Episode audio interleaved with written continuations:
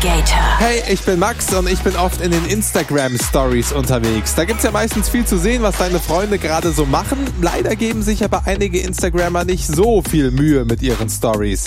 Dabei kannst du hier viel mehr rausholen. Mit diesen drei Tricks zum Beispiel machst du deine Stories noch bunter. Step 1. Tippst du oben rechts auf den Stift und hältst dann in die Mitte des Bildschirms, färbst du das komplette Bild in einer Farbe ein.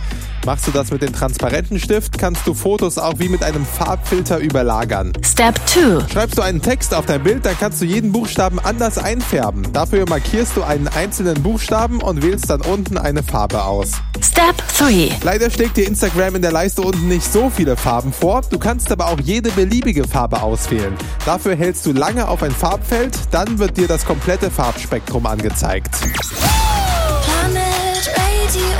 Planet. Nerd Navigator. Eigentlich ganz easy. Alle Steps nochmal auf planetradio.de und in der Planet App.